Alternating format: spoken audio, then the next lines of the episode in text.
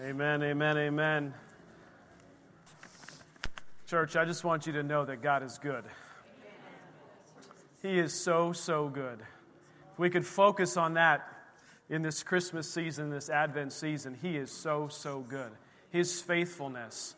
And I'm just reminded that I just would encourage each of you to go back and remember remember and remember the answered prayers He's already done. And let that begin to build your hope and your faith for what He is planning to do, what He's already doing. And even if you don't see Him working, he's church, working. He's working. And even if you don't feel that He's working, He is working. He is doing a great and mighty thing in your hearts individually and in the church at large. And we get to participate in that. And that makes us excited. Amen? You, Amen. Well, I've got a scripture scripture verse here we want to read together as a call to worship.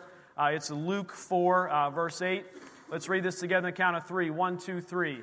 And, and Jesus answered and said to him, Get behind me, Satan, for it is written, You shall worship the Lord your God, and him only you shall serve. Let us worship the risen King this morning the lord is talking to me about something and this is something that i don't this is not this is not something i think about or talk about. As we're singing this this is what he said to me. At, at what risk is a royal baby of being aborted? Zero. Zero percent risk that you know royal william and kate's baby was going to be aborted. Zero percent. Why is that? It's because when jesus came I mean, the devil was so taken back because the baby came from a poor, poor girl and her husband who traveled on a donkey, who were rejected at every place they went to and were in a barn where he was born. Who is it? Why is it that the enemy has such a fight against the unborn child?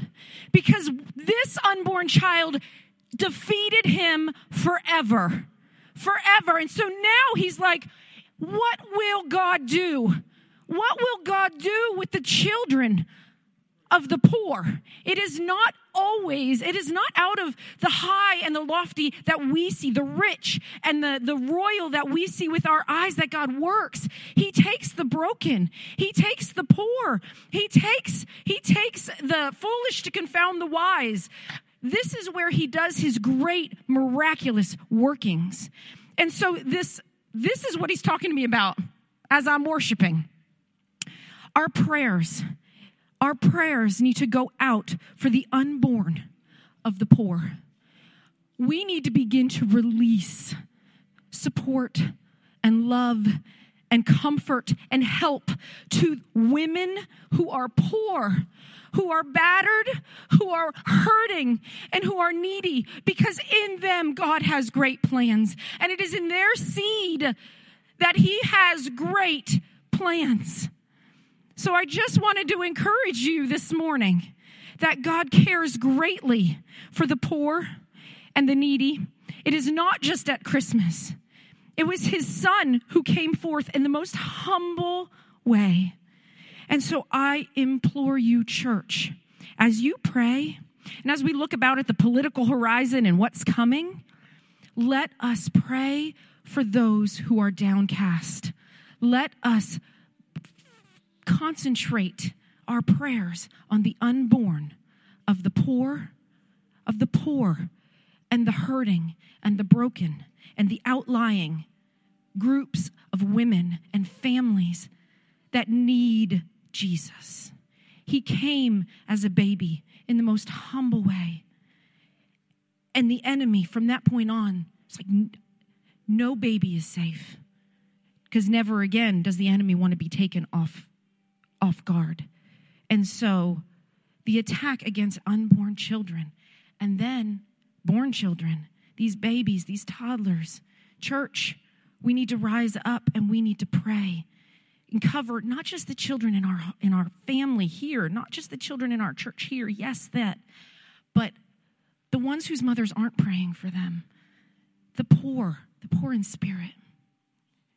I implore you, the Lord implores you, these people are the apple of his eye, and he has plans and purposes for them. So let us worship. Thank you, Lord. Guys, we're not done worshiping yet. We're not done worshiping yet. And what the Lord's been speaking this morning is it's all about Jesus. We are in this Advent season, it is all about Jesus. And the songs that we have sung have proclaimed his name, and we've submitted to him. We've given all to him. Everything we've laid at his feet. The scripture God gave me this morning is out of Isaiah 9. And I want you to understand something. There is prophecy after prophecy after prophecy in the Old Testament that speaks of the coming king, speaks of the coming Jesus. And it goes like this As the people who walked in darkness have seen a great light. Those who dwell in the land of the shadow of death, upon them a light has shined. You have multiplied the nation and increased its joy.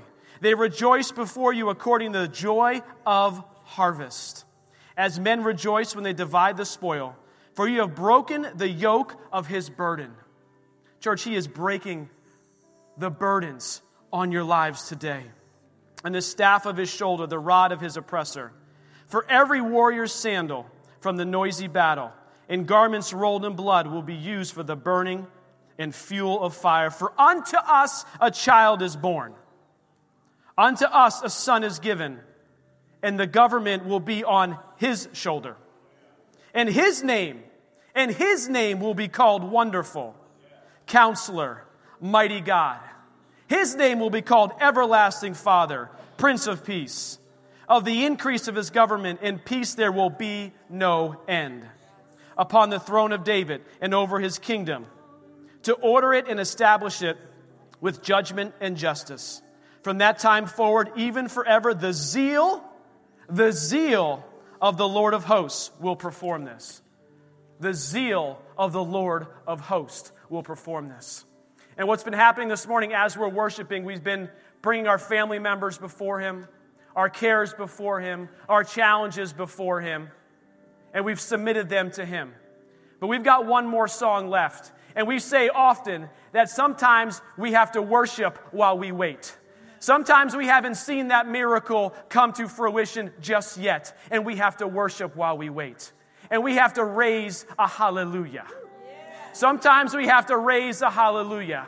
So I encourage you, church, if you've submitted something to Him today, if you submitted a loved one today, a care, a concern, I encourage you to come up here and raise a hallelujah and begin to worship while you wait and call on the name of Jesus, for He is good, He does good, and His mercies shall endure forever and ever and ever. Let us worship our King weeping and there is a groaning. There are mothers weeping over their children. Father, we pray release in the name of Jesus. Invade the hopeless with hope. Send life where there has been death. Send repentance where words of death have been spoken revelation and a turning to you. Life. Let it rise up. Let hope rise. Let hope rise. Let life rise in the mighty name of Jesus. Jesus. Jesus. Jesus. We glorify you and we magnify you. Let every chain be broken in the name of Jesus. Let every chain be broken in the name of Jesus. In every dark place, we speak light. We speak life. To the mothers who are weeping for their children, to the fathers who are fighting for the lives of their family, strength, life, provision, hope in the name of Jesus.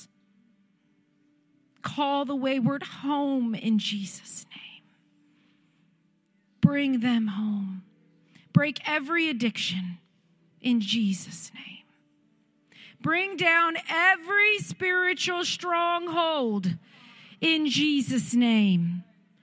Fear, you must go in the name of Jesus. Anxiety, broken in Jesus' name. Stress and striving in Jesus' name must go.